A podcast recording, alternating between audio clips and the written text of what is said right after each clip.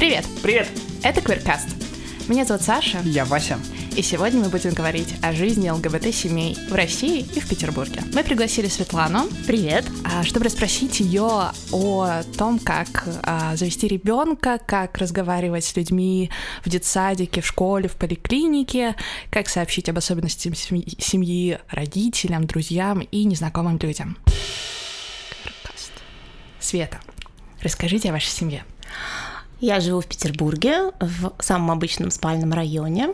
У меня есть партнерка, ее зовут Мария, и у нас двое детей. Юля, она сейчас ходит в начальную школу, и Миша, он родился недавно, ему сейчас полгодика.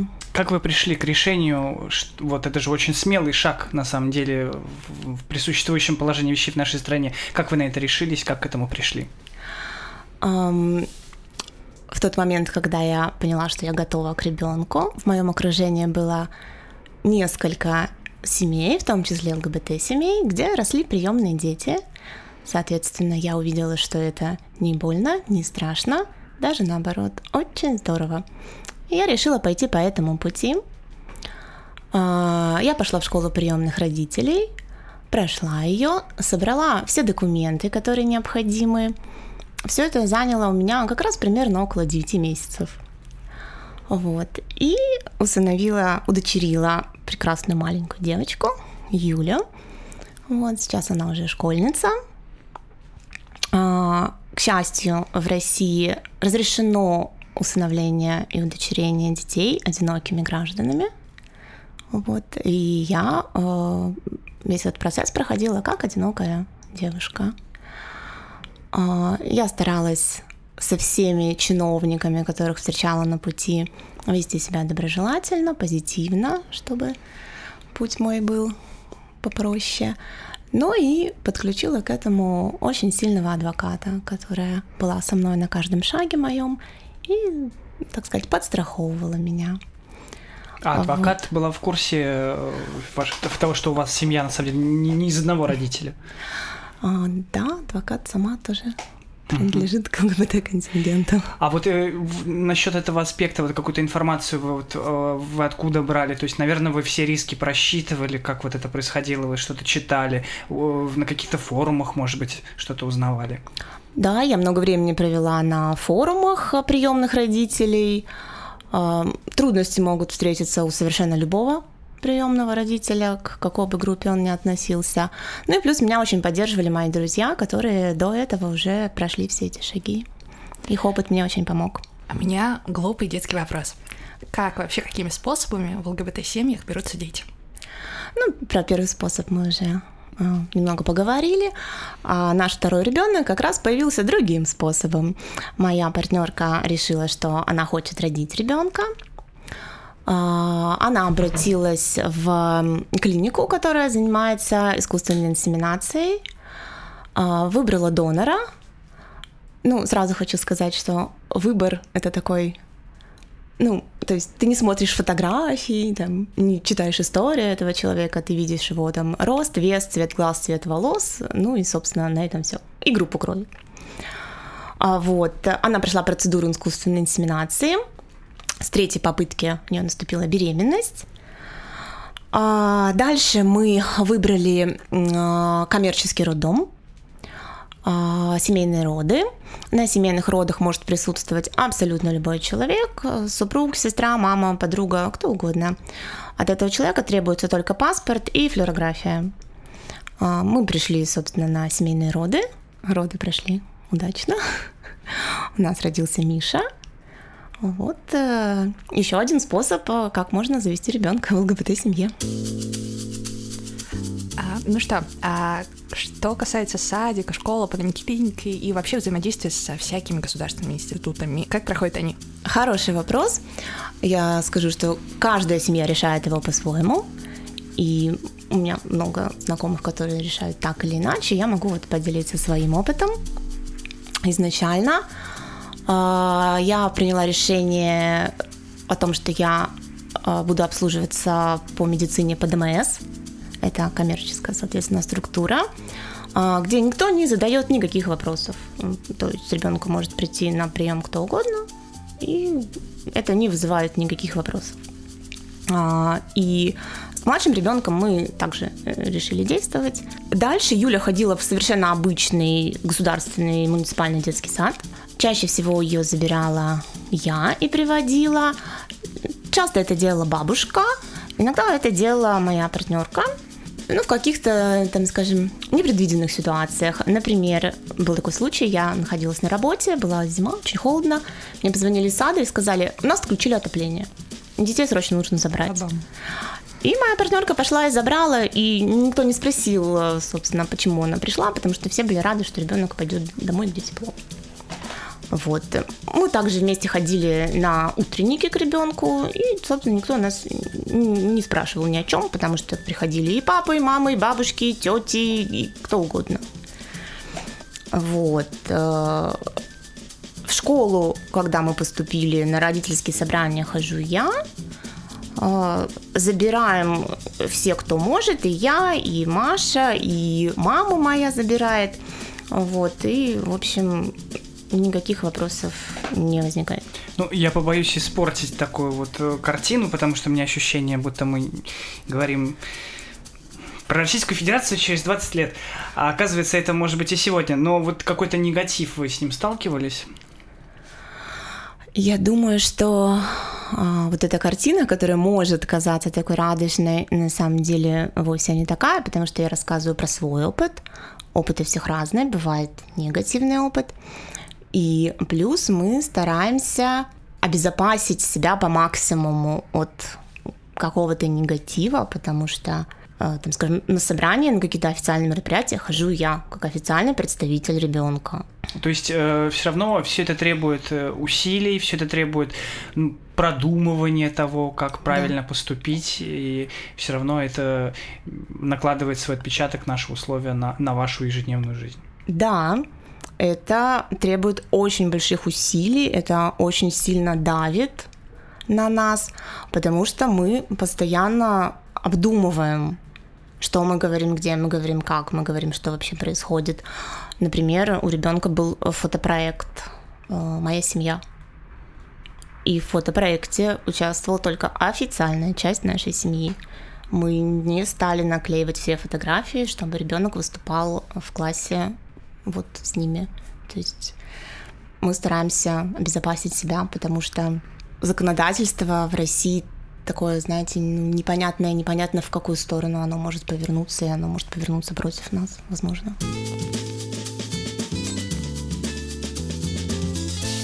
Привет, это Кверкаст, и мы сегодня говорим о том, как живут ЛГБТ-семьи в России и в Петербурге.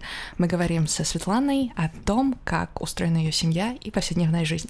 Света, у меня вопрос про органы опеки. А появлялись ли они как-нибудь в повседневной жизни? Широко известны а, для ЛГБТ-сообщества резонансные случаи, когда органы опеки узнавали о сексуальной ориентации или гендерной идентичности родителей, и потом начинались ужасные истории, вплоть до угроз или действительно действий, когда а, детей забирали из семей.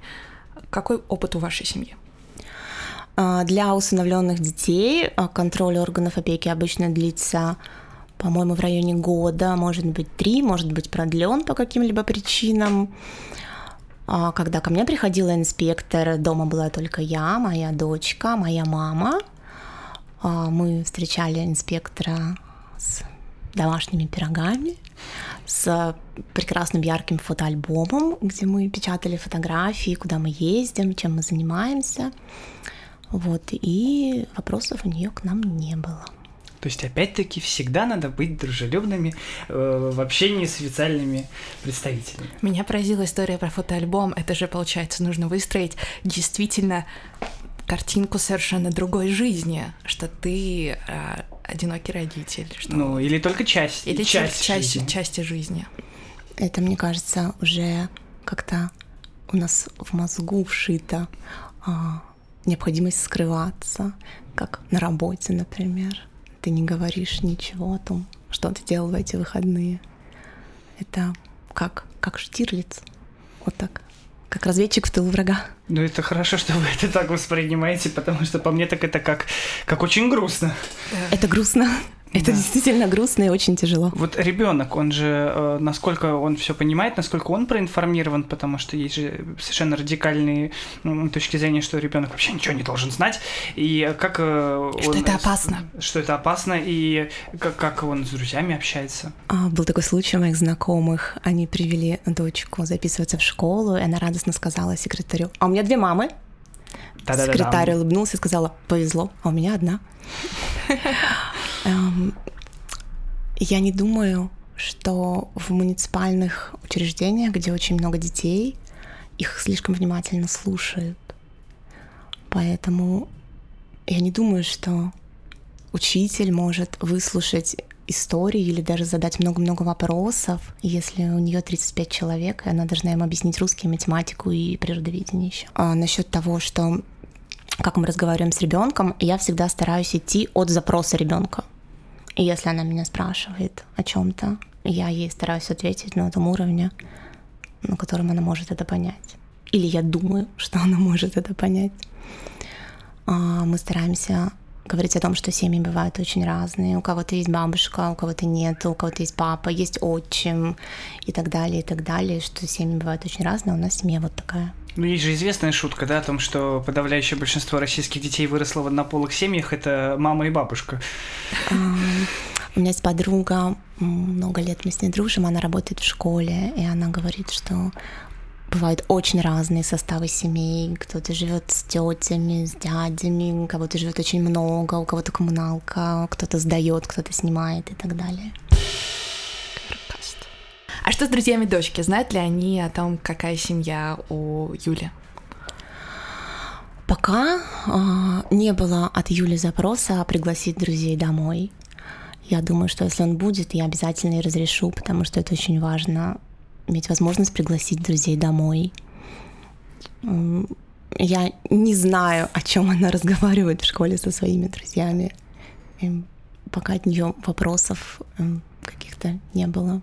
Правильно ли я понимаю, что никто в школе, ни в садике, ни на вашей работе а, не знает а, о том, какая у вас семья?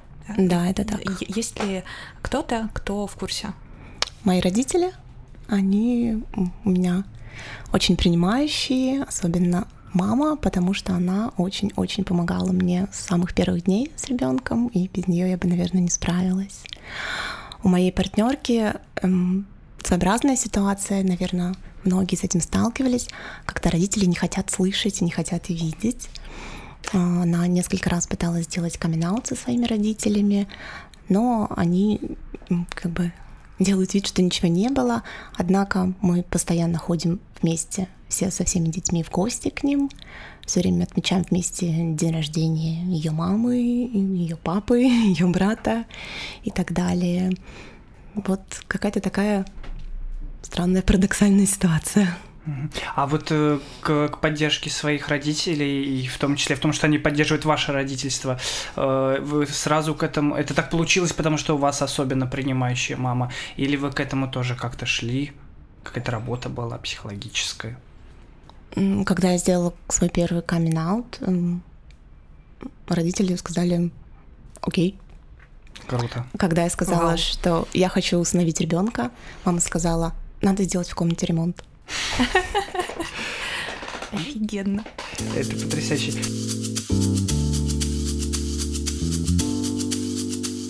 Школу мы обсудили, детский садик мы обсудили, медицину мы обсудили. Еще какие-то у вас возникают проблемы или ну, особенные ситуации? А, да, я думаю, что проблем у нас, конечно, много. Мы, наверное, просто стараемся их не замечать. Ну вот, например, у нас в семье двое детей, недавно родился второй ребенок. Мы не можем получить материнский капитал, потому что мы не семья. Мы не можем получить ипотеку на льготных семейных условиях, потому что мы не семья. Для очень многих моих знакомых очень большой трагедией в жизни стало, когда их семья распадалась, и они лишались возможности общаться со своим небиологическим ребенком. То есть вот у тебя семья, у тебя ребенок, ты видишь, как он родился, ты укачиваешь его ночами, ты водишь его в зоопарк, а потом он исчезает из твоей жизни навсегда. и ты не имеешь никакой юридической возможности видеться с ним. Я знаю несколько людей, которых очень задела эта ситуация, стала большой трагедией в их жизни. И такое может случиться с любой ЛГБТ-семьей в России. То есть э, я так правильно понимаю, что, в общем-то, единственный выход из этой ситуации – это легализация гражданских партнерств в России? Это было бы здорово. Давайте будем об этом мечтать.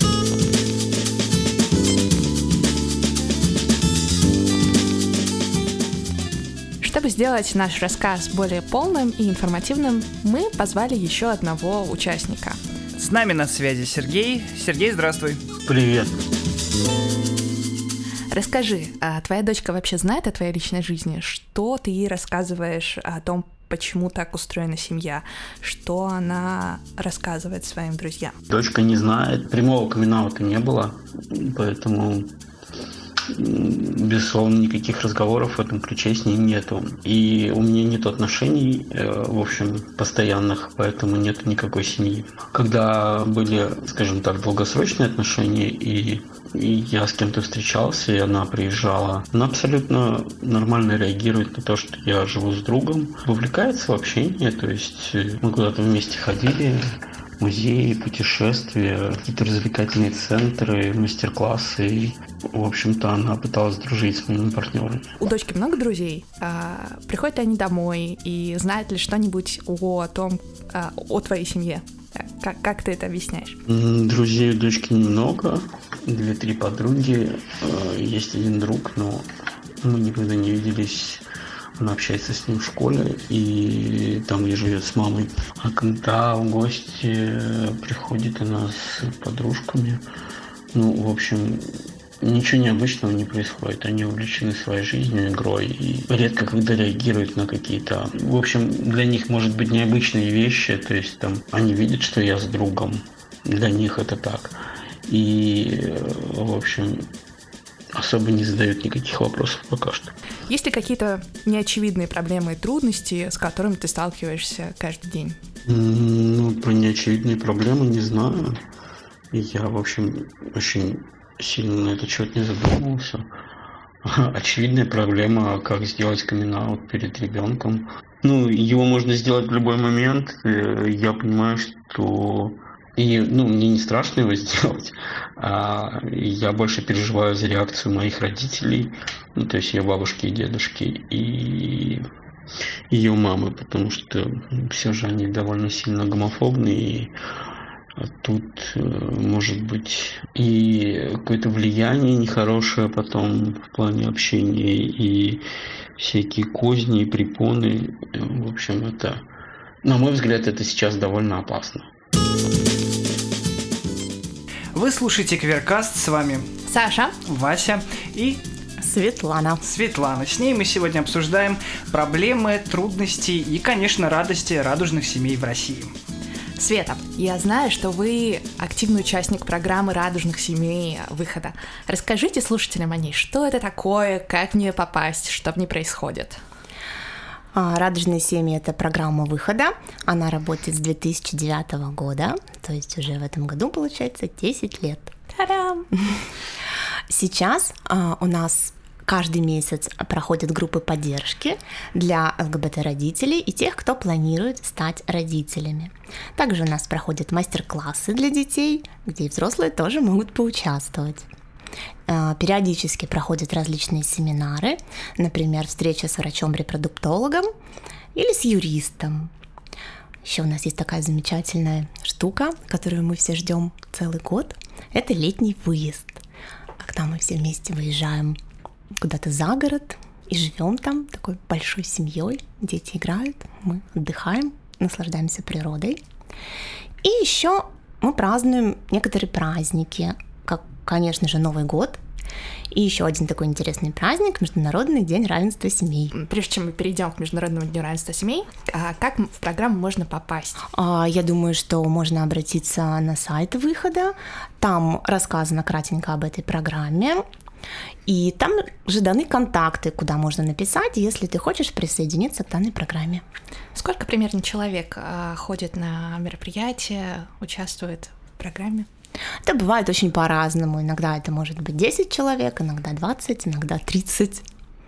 То есть как повезет. А для вас, вот э, в первую очередь, вы там получаете информацию, или вы общаетесь точно так же, как это общались бы мамы на детской площадке, или у вас какой-то вот сопричастность. С эмоциональной точки зрения, что это? Ну, во-первых, это выход из социальной изоляции, в которой мы в той или иной степени находимся.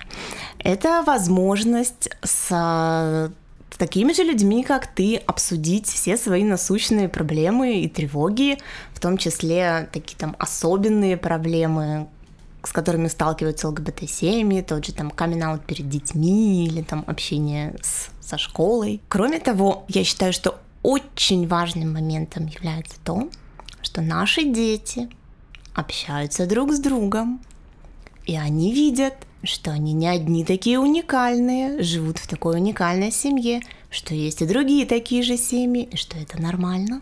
То есть программа фактически она работает не только на родителей, но и на детей. Ну, в первую очередь она, конечно, направлена на родителей, но дети тоже получают, мне кажется, возможность э, видеть ЛГБТ-семьи, почувствовать себя не каким-то особенным, а, собственно говоря, обычным ребенком, потому что и вот у Васи тоже две мамы, и у Маши, и у там еще у кого-то, и что это, в общем, нормально. А как давно вы в программе?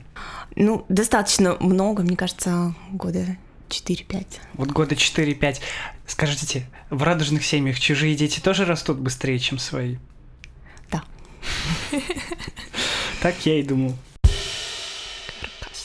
Международный день равенства семей. Что это? О чем это? Как он появился? И как э, вы к нему сопричастны? В Швейцарии жила и до сих пор живет и здравствует эм, ЛГБТ-мама. Ее зовут Мария фон Кённел. Она начала проводить встречи радужных семей. Сначала это было какое-то такое локальное мероприятие, потом движение наращивало свои обороты, и в 2012 году впервые официально прошла такая акция, которую назвали International Family Equality Day, Международный день равенства семей. Э, приняли участие некоторые страны Европы, США, Канада, Израиль. Это день, когда ЛГБТ-семьи собираются вместе со своими друзьями, с родственниками, с активистами, с теми, кто их поддерживает, и празднуют то, что они есть, они существуют, они нормальные, у нас тоже есть дети, мы тоже есть, мы существуем, нам нужна поддержка, нам нужно равенство. Нам нужны равные права со всеми. За эти годы, с 2012 года, этот день начали праздновать в огромном количестве стран. Сейчас это более 40 стран, причем это не только страны Европы, например, или Америки. Это такие страны, как Коста-Рика, Чили, Белиз, например. То есть те страны, где с равноправием для ЛГБТ-семей пока еще не очень хорошая ситуация. Празднуют, конечно, все по-разному. Например, там в Австралии, в Сидней-парке собралось там 700 человек в прошлом году. И страны, где более камерно празднуют. Ну, каждый как может это делает.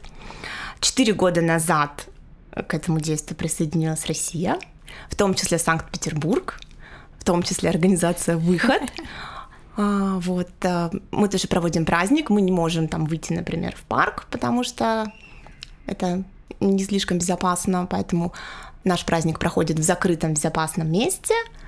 А, у нас обычно какое-то шоу, аниматор, мыльные пузыри, шарики.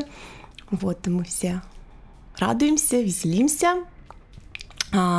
Есть такой сайт как раз, который называется International Family Equality Day. Любой любая организация, которая празднует, может на такой огромной интерактивной карте поставить флажочек, что вот вот здесь, в этом городе, мы будем отмечать этот день. И когда мы впервые, впервые 4 года назад зашли на этот сайт и увидели эту карту, там вся-вся-вся-вся-вся Европа была прямо расцвечена вот этими флажочками, и Америка, и Австралия. И огромная территория России была абсолютно пустая, как пустыня. Жизни нет было грустно вообще видеть. И мы поставили свой флажочек там. И поставили свои флажочки другие города России. А, Самара, Екатеринбург, Владивосток, Москва. И после этого я испытала огромное чувство радости, потому что я увидела, что да, в России тоже есть ЛГБТ-семьи. Мы тоже солидаризируемся с семьями по всему миру. Это было очень здорово. Ну вот и с тех пор, собственно, каждый год Санкт-Петербург и другие города России празднуют этот день. Когда же он проходит? Обычно он проходит в первые выходные мая. Но организации могут и двигать дату так, как им удобно. Какие-то особые планы на этот год уже есть? Как обычно, мы будем праздновать в закрытом безопасном пространстве. Конечно же, у нас будет э, угощение, шары, э, пироги. И я планирую пригласить особенного аниматора, которого дети еще не видели, которого еще не было. У меня вопрос как раз про аниматоров. Вот мы так много говорили о том, чтобы выстраивать какой-то образ а, не ЛГБТ-семьи, угу. а, скрываться, а, а тут ЛГБТ-праздник и радужные флаги, шары, и приходит аниматор. Какова реакция? А, все предыдущие три года не было совершенно никаких проблем. В прошлом году пришла девушка, она проводила совершенно потрясающее научное шоу с криольдом, с какими-то такими химическими превращениями. Она готовилась, она подошла ко мне и спросила, у кого день рождения? Я сказала, ни у кого. Она сказала, а что празднуем-то? Мы сказали, ну, у нас просто праздник семей. Она сказала, хорошо, провела, собственно, шоу совершенно прекрасно. На стенах висели радужные флаги, и никаких вопросов у нее не было. Профессиональный подход. Соглашусь. Светлана, а есть ли еще какие-нибудь способы получить поддержку от сообщества? Вот как человек, который находится во всей этой среде, а как можно влиться туда тем семьям, которые еще далеки? Ну, в Петербурге я считаю, что нужно обращаться обязательно в выход, потому что там, мне кажется, каждый может э, найти ту поддержку, которая ему необходима. Для жителей других городов в Москве есть организация, которая называется «Ресурс», они тоже празднуют День равенства, и они тоже ведут очень активную работу с ЛГБТ-семьями. Насчет других городов – у нас э, в России существует такая организация Российская ЛГБТ-сеть. У нее есть отделение во многих э, городах э, России. Вы можете зайти на сайт, написать туда, связаться с активистами из своего города. И если в вашем городе пока еще не ведется работа с семьями, вы можете быть тем человеком, кто ее начнет, потому что все в наших руках. Это был Кыркаст. С вами была Саша. Вася. И Светлана. Мы сегодня говорили о том, как живут ЛГБТ-семьи в России, в Петербурге, и как выглядит их обычная жизнь, на самом деле очень необычная. Пожалуйста, оставляйте комментарии, лайкайте нас, а, рассказывайте о нас друзьям. Мы стараемся быть интересными и полезными, и поэтому, если у вас есть вопросы или темы для следующих выпусков, обязательно напишите их во ВКонтакте в комментарии, в комментарии там, где вы нас слушаете или просто на почту контакт собака. А пока мы готовим следующий квиркаст, подумайте, может быть, пора стать родителем.